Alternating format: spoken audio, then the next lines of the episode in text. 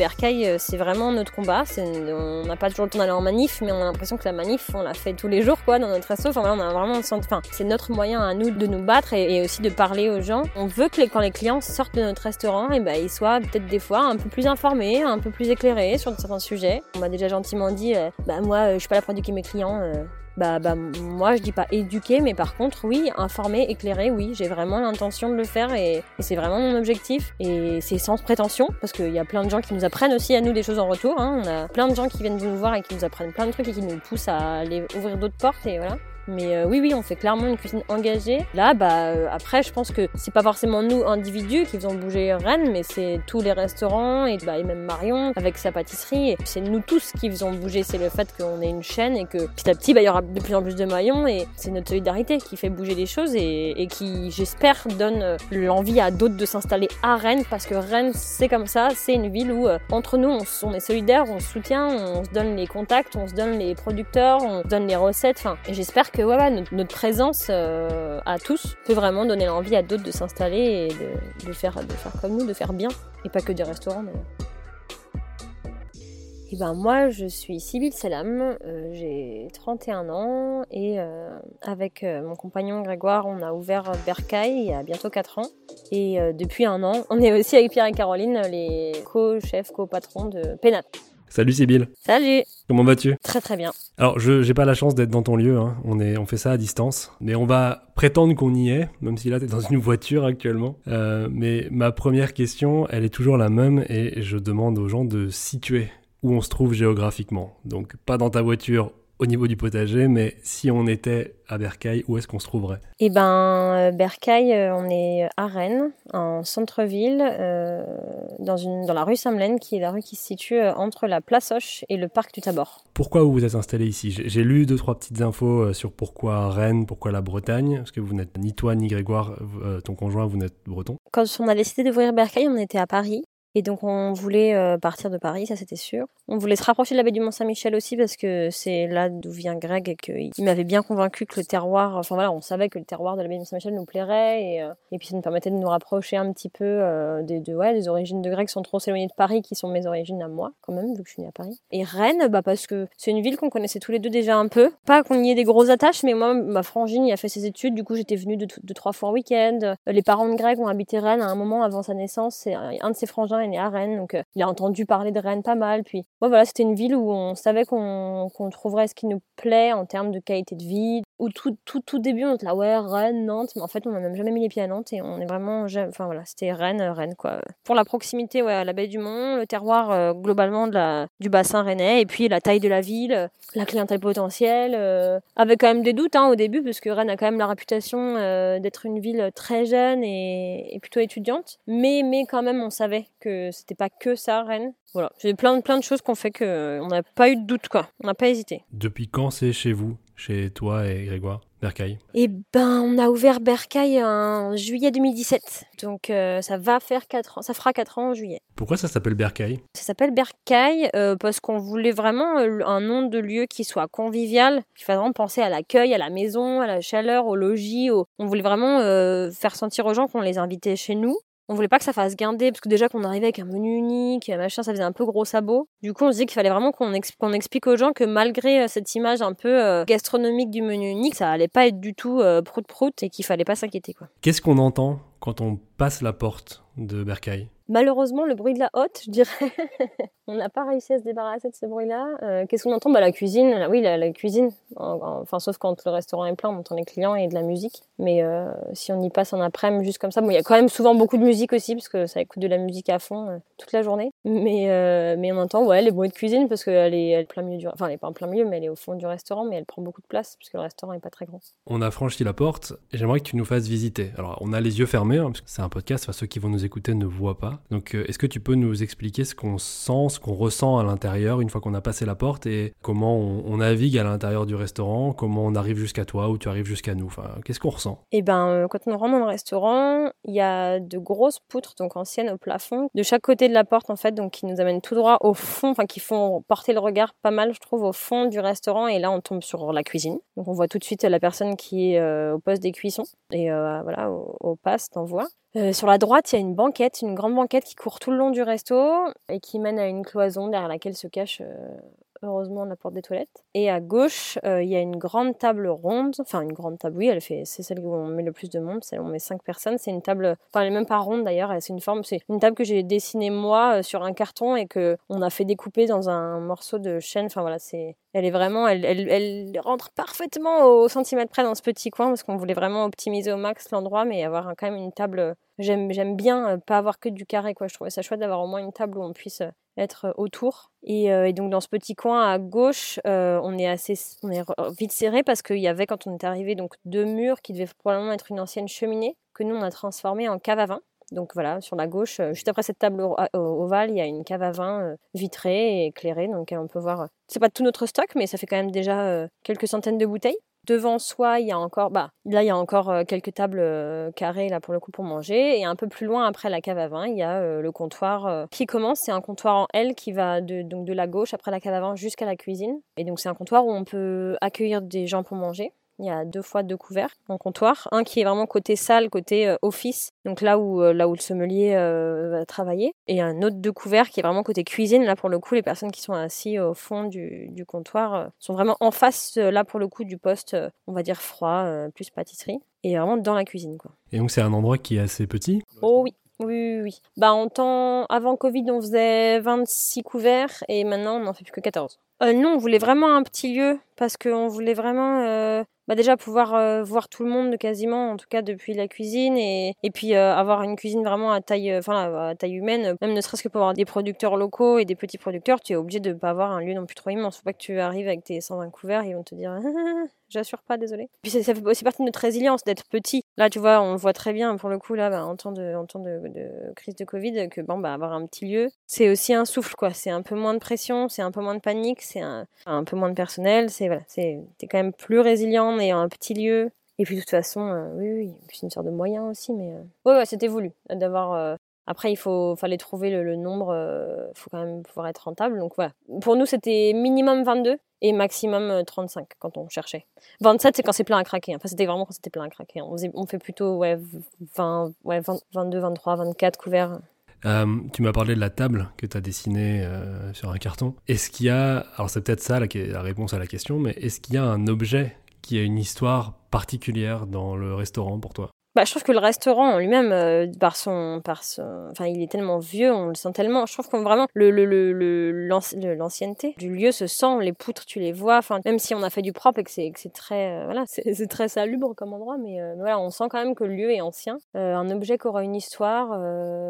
Bah, pour moi, quand même, la cave à vin, j'en suis assez fière parce que je me souviens que quand on a visité ce lieu et qu'on a mangé du coup dans cet endroit, on s'est retrouvé à manger dans cette espèce d'ancienne cheminée là, coincée entre ces murs et c'était vraiment genre, mais qu'est-ce qu'on va faire de, de ce coin-là, les murs, on pouvait rien en faire. C'était vraiment des murs euh, porteurs, j'imagine. Enfin, en tout cas, il était hors de question de les, supprimer. Et l'idée de la cave à vin, c'était vraiment un, une réussite, quoi. Pour nous, c'est vraiment genre. Euh, ça nous a vraiment permis d'avoir un petit travail hyper agréable pour notre sommelier et puis pour nous-mêmes. Pour les clients, c'est une vraie vitrine de ce qu'ils vont pouvoir boire. Et pour les buveurs de vin, c'est vraiment un, appel, une tentation euh, qui est vraiment chouette, quoi. On est, moi, je suis assez contente de cette cave vitrée qui a vraiment été faite sur mesure. Et, et ouais, je pense que c'est vraiment mon objet préféré dans la salle du resto. On n'est pas très bibelot, on n'est pas très déco, on tout. Enfin, le resto est assez épuré, mis à part le mobilier vraiment utile. Il y avait vraiment que des choses utiles dans le restaurant. Le seul euh, un peu bibelot qu'il puisse y avoir, c'est euh, dans les toilettes, on a mis notre euh, prix de la jeunesse omnivore qu'on a eu l'année de l'ouverture et ça nous avait donné un sacré coup de pouce à l'ouverture, ce, prix. Et du coup, on l'avait la première année, on l'avait mis très fièrement au comptoir. Et puis on s'est dit que bon bah au bout d'un an, ça devenait un peu obsolète, donc on l'a mis aux toilettes pour quand même le, le voir, mais mais pas pas tout le temps. Il y a un prix de la jeunesse omnivore. Bah ouais, tous les ans, ils décernent des prix euh, avec des noms improbables. Cette année-là, il y avait, il y avait eu l'hôte, il y avait eu la jeunesse, il y avait eu le je sais plus quoi. Enfin, je crois que les noms changent tous les ans en plus. On avait eu voilà, ce, ce prix-là la première année, et c'est vrai que quand tu, quand tu commences euh, et que tu te poses plein de questions et que tu as pas mal de critiques parce que tu fais un truc qui n'était pas trop, trop fait jusqu'ici, bah, malgré tout, ça te permet de te dire allez, non, euh, même s'il y a des critiques, même si tout le monde n'y croit pas, eux, ils croient en toi, peut-être que tu te trompes pas complètement. quoi. Hmm. C'est drôle, on a l'impression qu'on décerne un prix aux, aux, jeunes qui mangent de tout. Ouais, ouais, peut-être, ouais. On arrive à toi. Salut.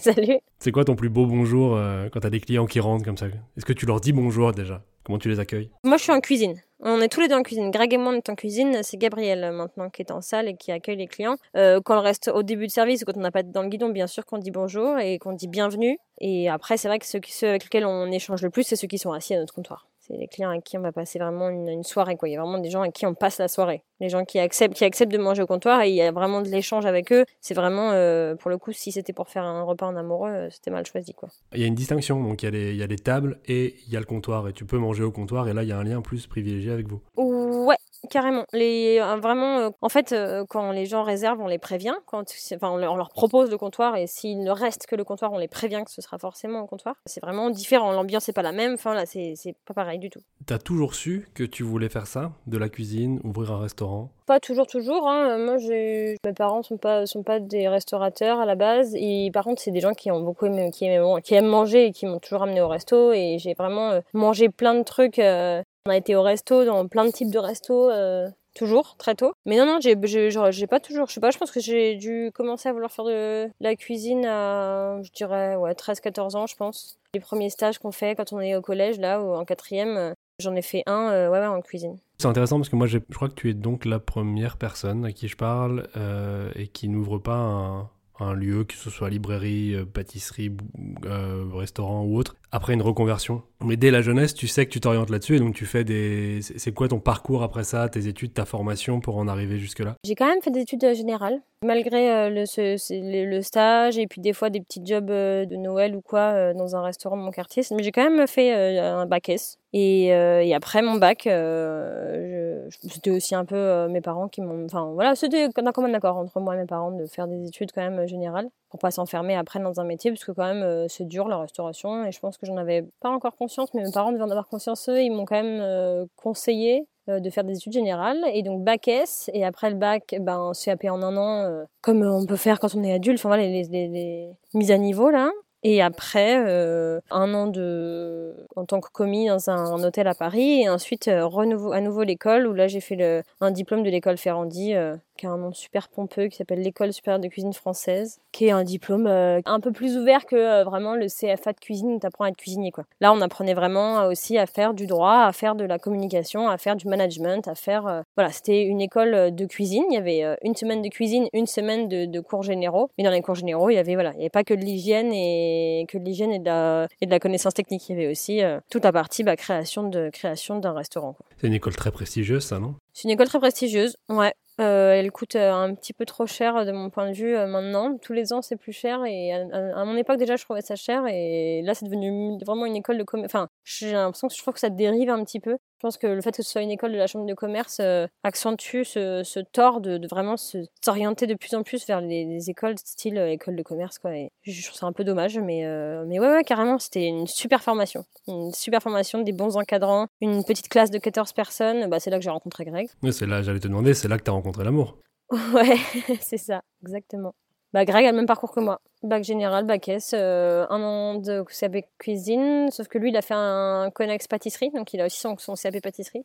Et après, il a intégré euh, l'école supérieure. Le mix entre cuisine et déjà des cours pratiques pour en gros t'apprendre tout ce qu'il faut pour ouvrir et gérer un restaurant, ça te plaisait parce que c'est vers là que tu savais que c'était vers là que tu voulais aller ou ouvrir ton propre lieu? Ouais, je pense quand même que je me suis toujours dit que ouais, j'aurais un lieu à moi je sais pas, ça m'a paru assez naturel. Et puis, il y a aussi que pour moi, Ferrandi, c'est la meilleure école et que je veux faire la meilleure école. Il n'y avait pas que le contenu du programme, il y avait aussi que on m'avait dit que c'était ce qu'il avait de mieux, je voulais faire ce qu'il y avait de mieux et, et j'étais parisienne, donc la, question était, pas, était moins compliquée pour moi. J'avais pas toute la partie euh, déménager chez ses parents, louer un appart. Moi, j'habitais déjà à Paris, donc c'était plus facile euh, aussi euh, d'envisager Ferrandi.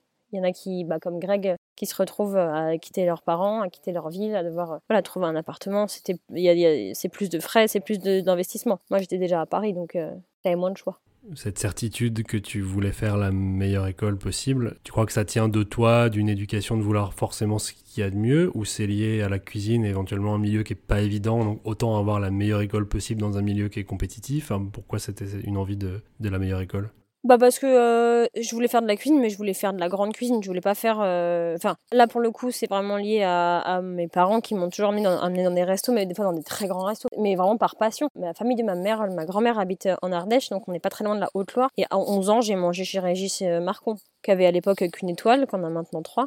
Mais euh, ouais, ouais, je pense que j'avais été quand même un petit peu. On m'avait, on m'avait ouvert, euh, on m'avait ouvert à tout, tout le l'immensité des possibilités en cuisine. Et moi, je voulais faire de la, gastronomie. Je voulais faire des restaurants gastronomiques. Je voulais pas euh, bosser dans la brasserie du coin, clairement. C'est donc et pour faire ça, il fallait faire la meilleure école, quoi. Raconte-moi comment est né le projet Bercaille, parce que tu as dit beaucoup de choses intéressantes. Tu as dit notamment que tu voulais faire de la grande cuisine. Or, bon, moi, je sais aussi deux trois trucs sur Bercaille. Et je pense que les clients qui vous qui vous fréquentent savent. Gwenolé m'en a parlé on en a parlé aussi, que vous faites une cuisine incroyable, mais aussi abordable. Et puis si on va en ligne, on lit des choses comme le restaurant bistronomique. Voilà, qu'est-ce qu'on en dit, qu'est-ce que ça veut dire? Raconte-moi comment, comment ça naît ce projet. Et, et, puis de fil en aiguille, quelles sont vos valeurs? Qu'est-ce que vous, qu'est-ce que vous promouvez? Qu'est-ce que vous mettez en pratique? Entre ce que tu veux faire et ce que tu penses faire euh, quand, tu rentres dans l'école et ce que tu fais finalement, il y a forcément, euh, heureusement, euh, il y a que les cons qui changent pas d'avis. j'ai évolué. On a tous les deux un parcours à la base très classique avec des restaurants étoilés, et crayons, machin. Mais en fait, le problème c'est qu'on s'est pas du tout reconnu dans cette gastronomie-là, une gastronomie où en fait on mise tout sur la déco, sur la présentation et en fait bah, finalement bah, les produits bah, c'est un peu du vent. L'ambiance en cuisine elle est horrible, l'humain on en a rien à foutre. Euh, c'est pas vrai dans tous les restaurants étoilés, mais c'est vrai dans 90%, je pense. Donc, euh, quand tu te rends compte qu'en fait tu vas pas être heureux, euh, tu faut trouver une solution. Et comme il était hors de question de quitter la cuisine, j'ai changé un peu mon fusil d'épaule, j'ai laissé tomber les étoilés. J'ai bossé à Paris au Frenchy chez Greg, Greg, Marchand, parce qu'à l'époque j'avais un copain de promo qui était qui était sous-chef là-bas et que du coup je l'ai rejoint. Et en fait ça m'a fait ouvrir les yeux sur le fait qu'on pouvait faire une grande cuisine, une belle cuisine avec les meilleurs produits qui soient, mais dans une ambiance beaucoup plus cool tant pour les clients que pour les gens qui y bossent, et que les, les étoiles Michelin, ça servait pas à grand chose en fait. C'était plus euh, une illusion, une illusion qui m'a fait faire des, qui m'a fait faire des bons choix au départ. Mais euh, je pense qu'on a su y prendre euh, le bon. j'ai toute la rigueur que j'ai appris en étoilé, l'exigence, l'envie de faire toujours mieux, toujours plus, toujours du mieux qu'on peut, c'est hyper intéressant. Et ça, j'ai vraiment, je pense, je l'ai vraiment appris profond. Enfin, on l'a vraiment appris profond. Mais par contre, des humains, euh, avoir une bonne ambiance, euh, pas faire que de la poudre aux yeux et faire croire aux clients que si l'agneau vient de tel endroit, bah, c'est que tout, tout ce qui en découle est forcément le meilleur produit, alors qu'en fait on utilise de la crème président et des œufs euh, de batterie. Voilà, je trouve que j'étais vachement, je pense qu'on on a été tous les deux vachement déçus par les, restaurants étoilés et, on a voulu créer notre réalité à nous, quoi, faire un mix de tout ce qu'on trouvait bien dans chaque style de cuisine qu'on a pu faire, parce que du coup après derrière, Greg il, a, il bossait dans, une, dans un bistrot de quartier euh. Après, on moi j'ai bossé dans une pizzeria. Enfin, on a, quand on, a, on était à Paris aussi tous les deux avec Greg, on a, on a ouvert un resto qui s'appelait Gros, qui était un vrai bistrot aussi. Enfin, voilà, on a quitté, on a quitté les, milieux étoilés pour euh, retrouver euh, une ambiance plus chouette pas forcément moins d'heures ni moins d'exigences, mais en tout cas une meilleure ambiance et une clientèle aussi moins prout-prout. Voilà, et du coup, euh, en fait, euh, je me suis un peu égarée, mais voilà, Berkay, l'idée c'est vraiment d'apporter euh, tout ce qu'on peut de mieux, de tout ce qu'on a trouvé nous de mieux en termes de produits, et de le travailler en donnant tout ce que nous on a pu apprendre jusqu'ici et qu'on continue à apprendre et, et vraiment, oui, sans dénaturer les produits, essayer de vraiment être les, passeurs entre euh, tout le terroir euh, du coin et nos clients. Et voilà, en essayant bien sûr de, d'élever ces produits. Hein. Le but, c'est pas non plus de les faire euh, blanchir à la vapeur et de les servir tels quels. Voilà, c'est d'amener aussi, nous, notre, notre expérience et nos compétences, notre amour de, la transformation. C'est aussi aimer transformer quand même, être cuisinier. J'ai vu, en suivant un petit peu sur Facebook, Instagram, enfin partout où vous pouvez poster, qu'il y a une forte dimension d'expérimentation, je sais pas si c'est le bon mot, mais de euh, pour créer même les produits. Vous avez ce projet de potager. Là, d'ailleurs, on dirait que là tu m'en parles du potager. Vous avez poussé loin. J'ai l'impression. Alors, tu vas me dire, raconte-moi peut-être. Euh, j'ai l'impression que vous poussez assez loin le, le local, presque l'autoproduction, une forme d'autosuffisance pour certains produits en tout cas, que vous allez me produire vous-même de votre potager au restaurant.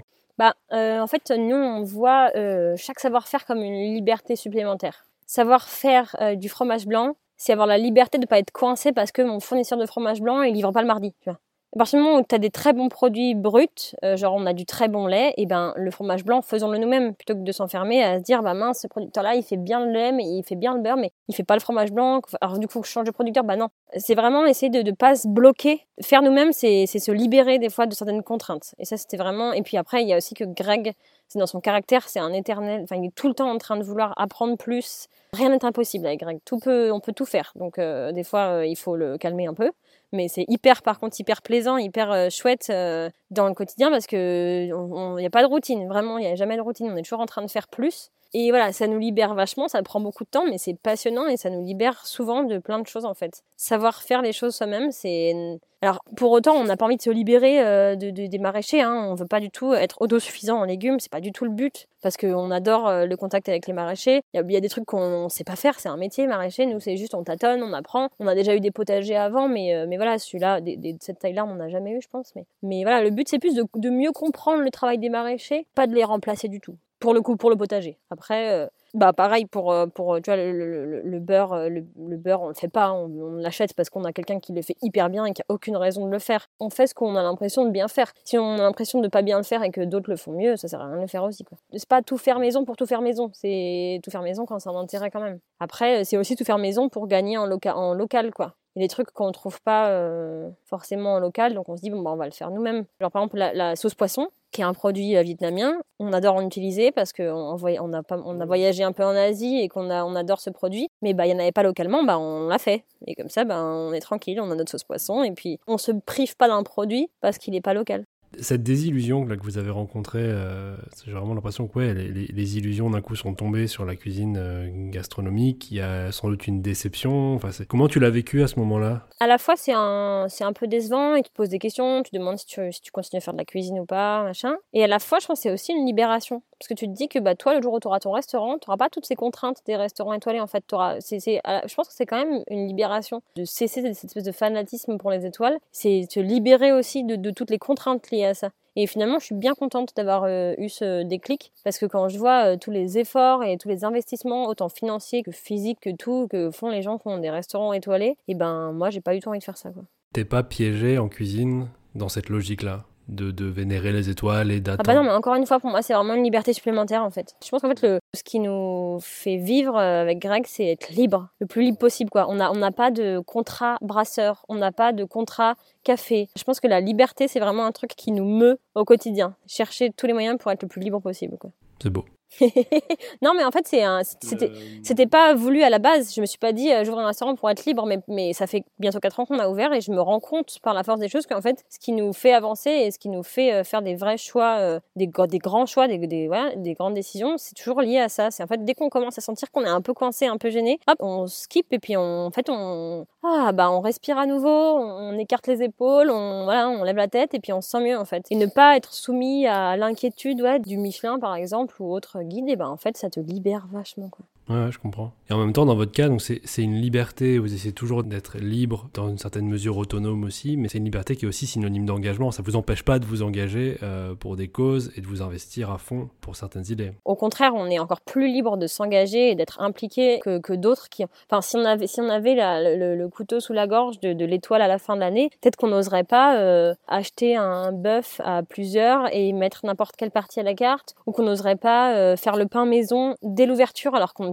alors qu'on n'y connaissait rien en pain. On n'aurait peut-être pas osé, voilà. Enfin, il y, a, plein de trucs qu'on a osé faire en se disant, bah tant pis, peut-être que c'est pas au top tout de suite et que ce sera mieux plus tard, mais c'est pas grave. Ouais, on se dit souvent, bah c'est pas grave, quoi. Tant, qu'on n'a pas le sentiment de, de, de, léser les gens et de se moquer d'eux, tant qu'on a toujours le sentiment de, leur donner le mieux qu'on peut, bah on le fait. Si tu rencontrais euh, la Sibylle d'il y a quelques années qui entre à l'école Ferrandi ou qui sort de l'école Ferrandi, qu'est-ce que tu lui transmettrais euh, comme les, valeurs qui actuellement t'animent ou te meuvent, comme tu viens, d'en parler un peu, euh, en quelques valeurs hyper importantes pour vous et qui guident et définissent ton travail, hormis la liberté, tu, tu parlerais de quoi pour Bercaille je pense qu'il faut vraiment aimer ses clients. Je lui dirais, je pense, de si à un moment euh, t'aimes pas tes clients ou, tu t'aimes pas ce que, enfin, il faut, faut qu'il y ait de l'amour, il faut qu'il y ait du plaisir au travail. Parce que si tu fais pas ce métier avec plaisir, avec amour, ça sert à rien de le faire. Pour être bien fait, pour moi, il faut qu'il soit exigeant. Tu peux pas bien faire ce métier en faisant euh, peu d'heures et en n'étant pas complètement impliqué. En pas, enfin, moi, je, je, je l'envisage pas, euh, pas à fond. Donc je lui dirais que ouais, si jamais tu sens qu'il y a plus de plaisir ou d'amour, il faut partir. Comment ça marche concrètement pour concilier cette cuisine incroyable que vous faites et le fait de rester abordable Ben, je pense qu'on a rapidement compris que ça nous rendrait pas riches déjà d'avoir un restaurant. Mais euh, bon, c'est con, mais au moins, une fois que tu es libéré de cette espèce de, pression, euh, bah voilà, ok, c'est bon. On sait que le principal, c'est que euh, on, arrive à rembourser notre emprunt tous les mois et que dans voilà, la fin des, des 7 ans, ton emprunt soit, soit remboursé. Les produits sont chers aussi, ou alors c'est une mauvaise idée reçue en fait Bah non, non, non, ouais, non, les produits sont, les produits sont pas très chers. C'est par saison en fait. On a l'avantage que souvent euh, les produits quand même ils sont, c'est malin. Enfin, genre euh, quand c'est la saison euh, où il y a plein de légumes, où les légumes sont pas trop chers, et ben c'est là qu'il va y avoir peut-être des, enfin quoi que je dis ça, c'est des conneries, mais tu mets, tu mets des asperges avec des produits, avec des, avec peu de protéines. Enfin, tu vois, il faut juste balancer correctement. Genre, l'hiver où il y a beaucoup de légumes racines, et ben, hop, en face, tu vas mettre une, Saint-Jacques. Mais il faut en fait juste équilibrer un peu euh, les produits chers et les produits qui sont moins chers. Et on a, après, on a très, très peu de produits très chers. Enfin, quand je réfléchis, nous, on est, on est fan de truffes parce qu'on a bossé un peu dans le Périgord. Donc, en hiver, de temps en temps, on craque un peu. Donc là, on est un peu moins abordable. On met un menu euh, un peu plus cher parce qu'il y a de la truffe dedans. Mais sinon, après, on arrive toujours, toujours à, quand il y a des, produits un peu plus euh, chers au kilo à mettre en face. Euh, alors, on a une cuisine très végétale. Et hum, quand même, malgré tout, le végétal, c'est moins cher que les protéines. Je pense que ça, joue pas mal. Et il y a aussi, ce qui nous permet de, faire ça aussi, c'est qu'on est tous les deux en cuisine, et Greg et moi. Et que du coup, on a besoin de peu de personnel, quoi.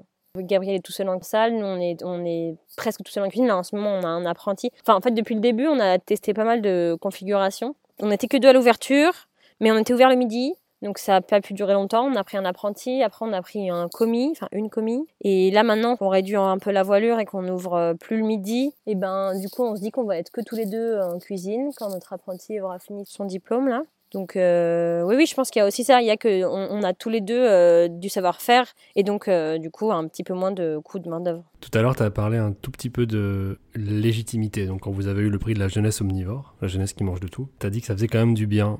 Je me demande où tu en es de ça, de peut-être ce, syndrome de l'imposteur, ou de ce que tu as aussi parlé d'expérimentation, donc de se lancer, de d'ouvrir en faisant son pain alors que vous savez pas le faire. Donc vous expérimentez, vous osez des choses et en même temps, euh, tu me dis que peut-être tu sais pas toujours si vous êtes légitime dans votre démarche. C'est pas forcément la légitimité. Je pense pas qu'on ait jamais eu le syndrome d'imposteur parce qu'on a vraiment jamais eu le sentiment de léser les gens. C'est plus euh, est-ce qu'on va être compris? C'est plus est-ce que nous, bah, euh, bah nous, notre, façon de vouloir faire de la cuisine, est-ce qu'on l'a assez expliqué Est-ce que les gens vont accepter de, se laisser faire parce qu'ils nous connaissent pas? On n'est pas du, on n'est pas du pays, on n'a pas fait de, maison dans le coin, on débarque de nulle part. Est-ce qu'ils vont bien vouloir avoir ce menu à l'aveugle? Est-ce qu'ils vont bien vouloir euh, voilà, avoir un menu unique? C'était plus ça le questionnement, parce que ça plaisait pas à tout le monde au départ hein, d'avoir un menu imposé, unique, sans savoir ce qu'on allait manger, avec des fois des produits qui plaisent pas forcément. Euh, du coup, c'est plus est-ce qu'on s'entête là-dedans ou est-ce qu'on change pour, euh, pour faire plaisir aux clients? Et en fait, on s'est entêté parce qu'on on, on, s'est senti soutenu.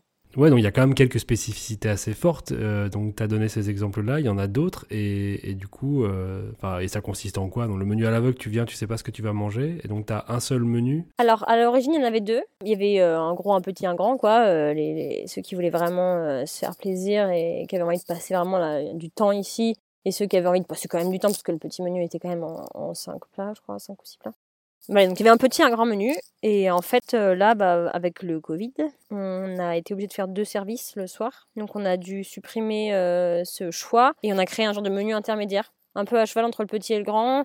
Et où aussi, nous, on s'est obligé à mettre un vrai rythme sans pour autant presser les clients. Il y a, c'est plus euh, dans la façon d'envoyer les plats. On a certes des fois réduit des portions sur des plats pour en envoyer deux en même temps. Enfin, on a vraiment essayé de créer une, on, vraiment, on, essaie vraiment de penser les plats tous ensemble dans leur dégustation en entier pour euh, à la fois pouvoir faire goûter tout aux gens sans pour autant qu'ils se sentent pressés. Essayer vraiment de, de, faire arriver les plats euh, des fois en même temps, des fois à cheval, des fois tu es sur la fin d'un plat et il y en a un autre qui arrive parce qu'on considère que ça peut bien aller ensemble. Donc euh, du coup voilà, c'est vraiment un menu. Là maintenant, actuellement, c'est vraiment un menu unique avec un prix unique et on demande aux gens leurs allergies et c'est tout. Hormis la hum, nécessité de s'adapter avec la Covid, c'est des spécificités que vous aviez déjà avant, je veux dire, parce que tu me dis que tu n'étais pas sûr d'être accueilli.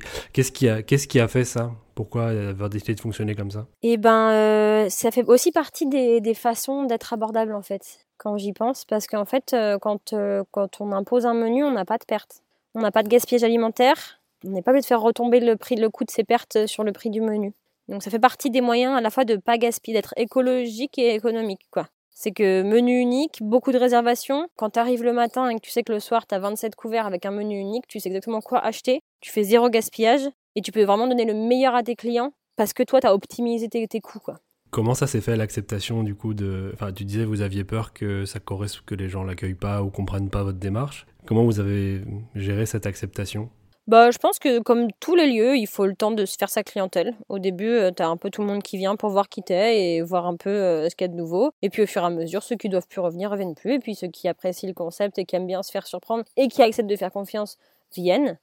Et puis euh, voilà, on s'est fait une clientèle comme ça, de, gens qui, avaient envie de se faire surprendre. Il y a, aussi des gens qui n'ont pas, envie de, pas envie de choisir, qui sont contents d'être surpris, de découvrir des choses. On fait aussi une cuisine qui est, assez euh, diverse pour... On arrive encore à faire découvrir des choses aux gens. C'est sûr qu'avoir un menu à l'aveugle sur un, un fondant au chocolat en dessert et un magret patate en place, c'est moins intéressant que d'avoir un menu à l'aveugle sur des, choses qu'on a peut-être jamais mangé avant, des associations, des façons de faire. Enfin, on essaie d'être assez innovant pour que ce soit intéressant. Vous communiquez beaucoup, euh, vous avez le temps d'échanger aussi avec les clients sur les valeurs qui vous portent justement. Est-ce que c'est une est-ce que c'est une partie importante de ce qui attire les clients chez vous ou les retient chez vous? Euh, Je pense, j'espère qu'il y a aussi la, que la, part euh, ouais, notre éthique, euh, l'importance qu'on donne à l'écologie et, euh, voilà, et à l'humain dans notre resto, je, pense que ça fait partie des raisons pour lesquelles les gens viennent. On essaie de le faire transparaître au max à travers euh, Gabriel, notre serveur sommelier, notre homme à tout faire en salle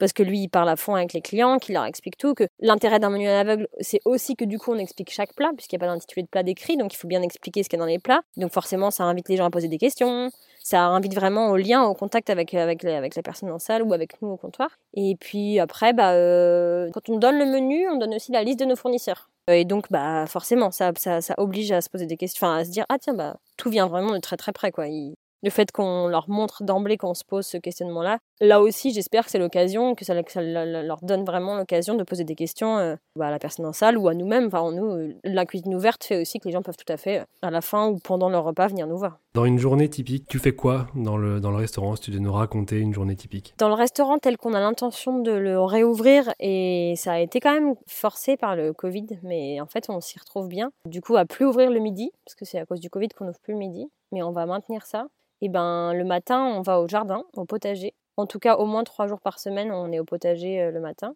Et ensuite, on est au restaurant vers euh, bah, midi, 14h pour euh, manger et se mettre en mise en place. Après, nous, le restaurant, il, se fait un peu tout le temps. Quoi. Le, week le, samedi, on fait le marché qui nous permet de vraiment capter ce qu'on va avoir comme produit pour la semaine et donc de faire notre carte le week-end.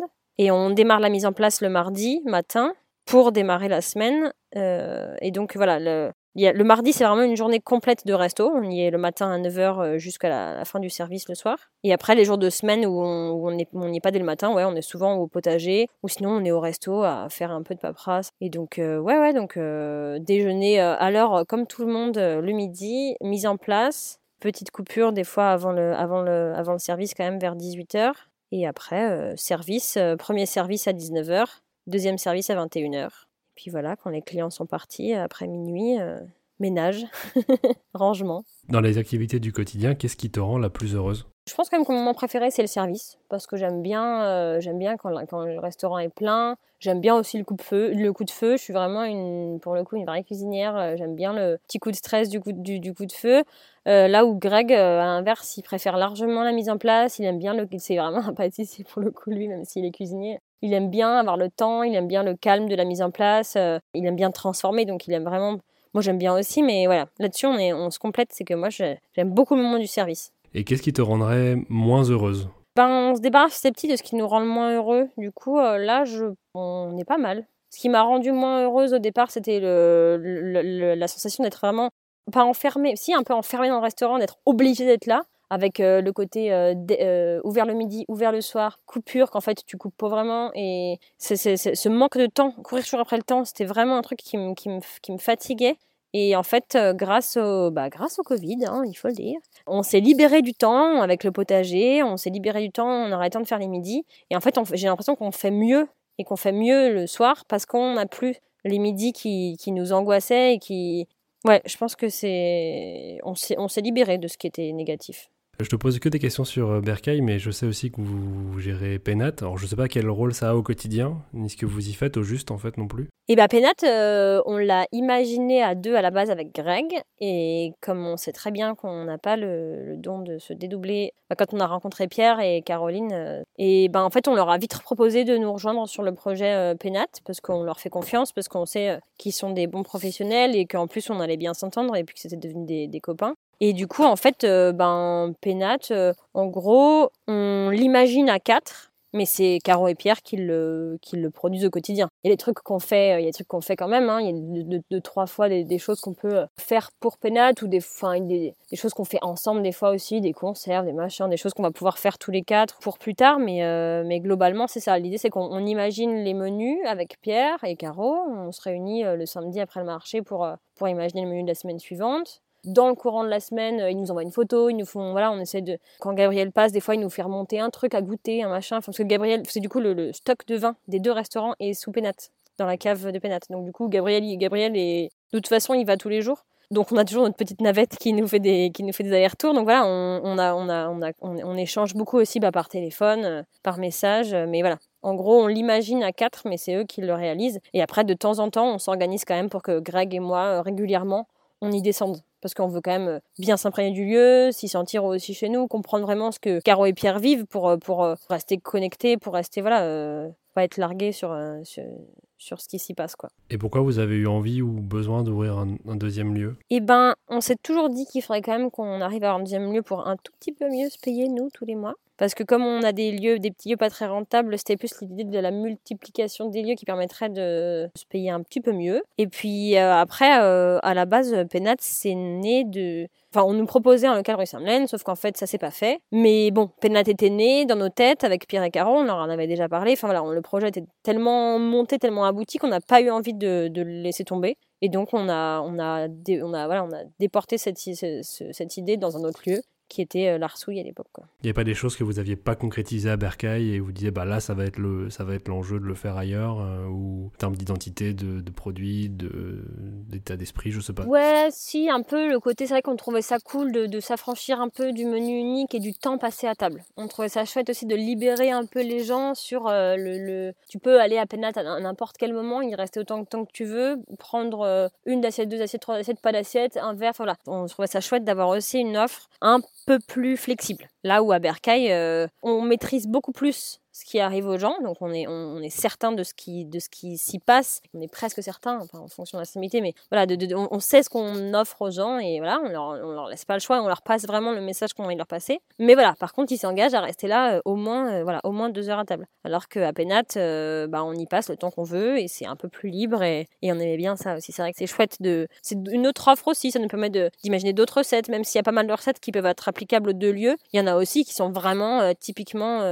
bah, bar à vin comme on, comme on peut avoir à Pénat. Quoi. Ah, c'est intéressant comme rythme parce qu'on a tendance à penser que les gens aujourd'hui sont, ou on dit que les gens sont beaucoup pressés tout le temps, envie de manger vite euh, ou de se poser, de partir. Là où il y a vraiment un truc de on se pose et on reste un certain nombre, euh, enfin deux heures c'est un, ah bah chez nous oui oui chez nous il, quand ils passent la porte il faut qu'ils soient il faut qu'ils soient détendus parce qu'ils ils savent qu'ils y sont pour euh, pour au moins deux heures.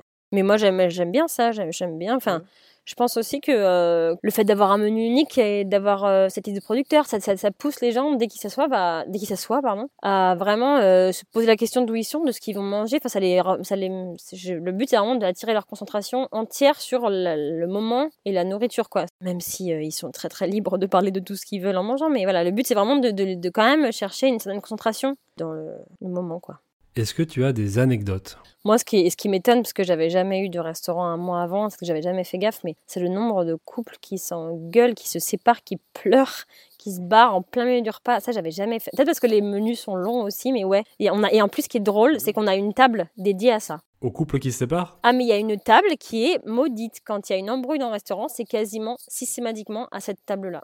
Et donc, quand tu vois des couples arriver et se mettre à cette table-là, tu leur dis ou tu... Non, on leur dit pas, mais c'est vrai qu'il y a, il y a cette table-là qui, qui, est vraiment... Euh, ouais, c'est souvent la table des, des, des gens qui n'ont pas trop envie de se mélanger, qui n'ont pas trop envie de, d'échanger, qui vont être plus entre eux et qui peut-être du coup parfois ont des comptes à régler, quoi. C'est horrible parce que quand je vais venir avec Florence, je vais avoir qu'une trouille, c'est de me mettre à cette table-là sans le vouloir.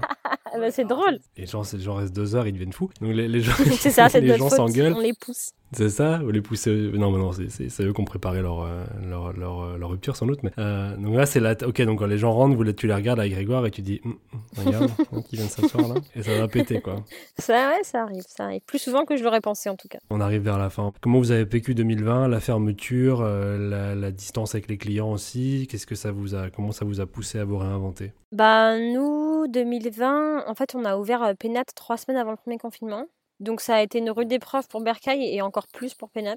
Mais en même temps, je pense qu'on a quand même réussi à en tirer des, bonnes choses. Ça nous a énormément soudés. Enfin, ça, nous a vraiment mis à l'épreuve pour le coup avec Pierre et Caroline, nos associés. Et ça nous a vraiment prouvé qu'on s'était pas trompé en les choisissant parce que avec tout ce qu'on a traversé, euh, quand je vois où on en est maintenant et, vraiment là, on est vraiment très soudés tous les quatre. On se fait énormément confiance et ça c'est vraiment euh, voilà. Et pour Berkay, euh, bah, on a essayé d'en tirer des bons côtés. Donc ça nous a permis, bah, comme je te disais, de nous libérer un peu, de nous dire bah non, bah tant pis, le midi on arrête. Parce que de toute façon, 14 couverts le midi, ça sert à rien. Ça, ça sert à rien d'ouvrir. On fait que le soir. Et du coup, bah hop, le jardin.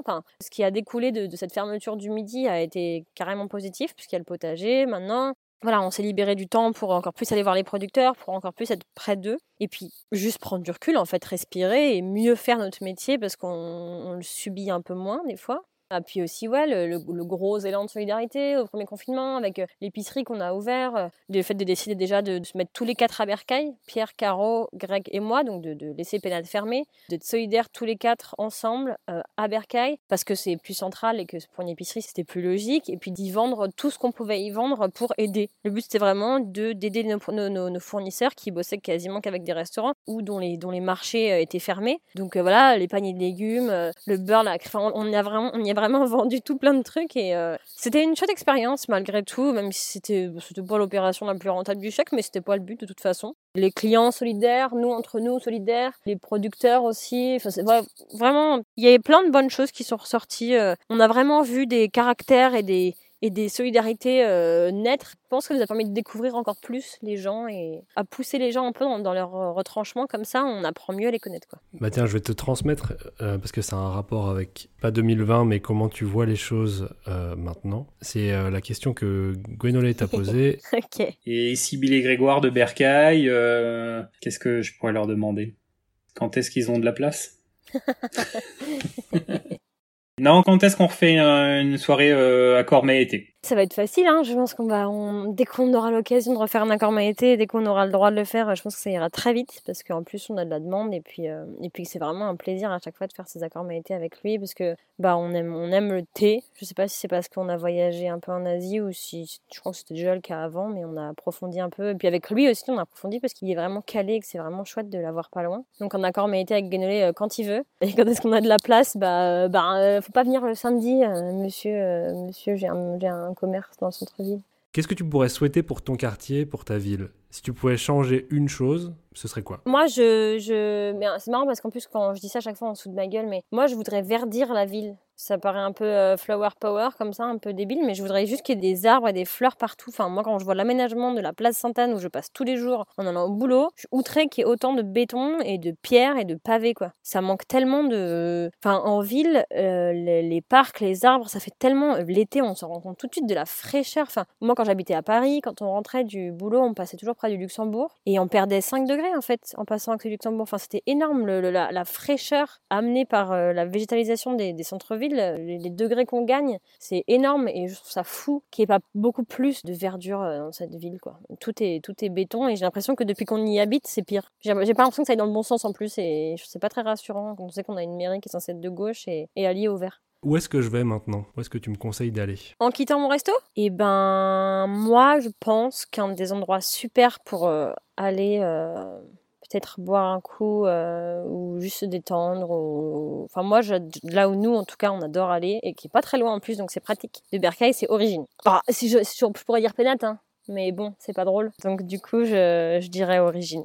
Ok, ça fait, bah, ça fait deux origines du coup, puisque Marion m'a aussi renvoyé à Origine et euh, ils vont avoir deux questions aussi. Qu'est-ce que je leur demande de ta part? Moi, je, Origine, ce que, ce que je trouve génial euh, là-bas et qui m'impressionne aussi, c'est que ils ont toujours un pote pour tout quelqu'un qui va les aider à. Enfin, c'est marrant, ils, sont hyper entourés, hyper, et ça, je, trouve ça génial à quel point euh, ce resto est pas enclavé, quoi. À quel point ils, donnent la sens, et moi, ils me donnent la sensation d'être vraiment hyper ouvert, hyper connecté, hyper, bah, après, c'est sûr que Romain, euh, le chef, même toute l'équipe, c'est des gens qui sont là plutôt depuis longtemps et ils, connaissent plein de monde et, et ouais, ouais, c'est à, croire que, ouais, ils ont toujours un plan pour tout. Là, quand je vois les, modifications qu'ils ont fait avec leur cabane, la, cuisine d'extérieur qu'ils ont fait, ouais, on dirait que rien ne les arrête et, je, trouve ça vraiment génial. Et, ouais, si je devais leur poser une question, je sais pas ce que ce serait, mais on pourrait leur demander à quoi va ressembler Origine euh, dans quelques années et qu'est-ce qu'ils en auront fait parce qu'en fait, ils le transforment vachement aussi. Et de toute façon, c'est un lieu qui, de toute façon, est voué à,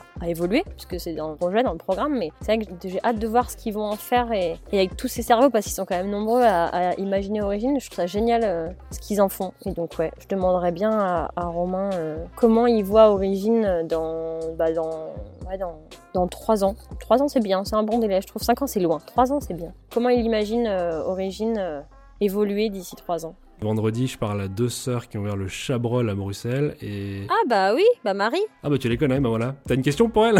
J'en reparle vendredi. Ah bah oui, grave, trop bien. Parce qu'en fait, Greg était second au Square Garden, c'est le restaurant où Marie était quoi Elle était apprentie à l'époque Ou stagiaire? Stagiaire Ferrandi. Donc euh, Greg a eu Marie euh, tout début son apprentissage de la cuisine euh, comme, comme stagiaire. Et, et, elle le connaît bien, enfin ils se connaissent bien. Et ben moi j'aimerais bien leur demander, puisqu'elles ont ouvert très peu de temps, un peu comme nous, très peu de temps avant le Covid, j'aimerais bien demander pour pouvoir faire le parallèle avec Penat, comment est-ce qu'elles ont vécu cette fermeture rapide juste après l'ouverture et comment elles s'en sortent maintenant, pas, pas, pas financièrement forcément, mais comment elles sont, voilà, comment, comment elles rebondissent et, et puis comment ça s'est passé tout ça, toute cette ouverture, parce qu'on n'a pas trop eu de nouvelles, on n'a pas pris, on n'a pas pris de nouvelles clairement de leur ouverture, à part sur les réseaux. Ouais, bah ouais, on, on leur passera le bonjour avec plaisir, c'est trop cool. Trop bien, bah excellent, je savais pas, bah j'irai, mais j'y vais en plus physiquement, donc, parce qu'elles sont, elles sont pas loin de chez moi, donc euh, vendredi matin, euh, j'y suis. Et bah écoute, euh, merci Sybille. Bah de rien, avec plaisir, merci à toi. Merci d'avoir écouté cet épisode d'Ici vous êtes, le podcast qui met en valeur celles et ceux qui rendent meilleur votre quartier, votre ville, votre quotidien. Pour soutenir le projet et me permettre de continuer, merci de suivre Ici vous êtes sur Facebook et Instagram, de laisser des commentaires partout où vous le pouvez et de parler du podcast autour de vous. Et n'hésitez pas à m'écrire sur les réseaux pour me dire où je devrais aller balader mon micro. Merci encore et rendez-vous au prochain épisode.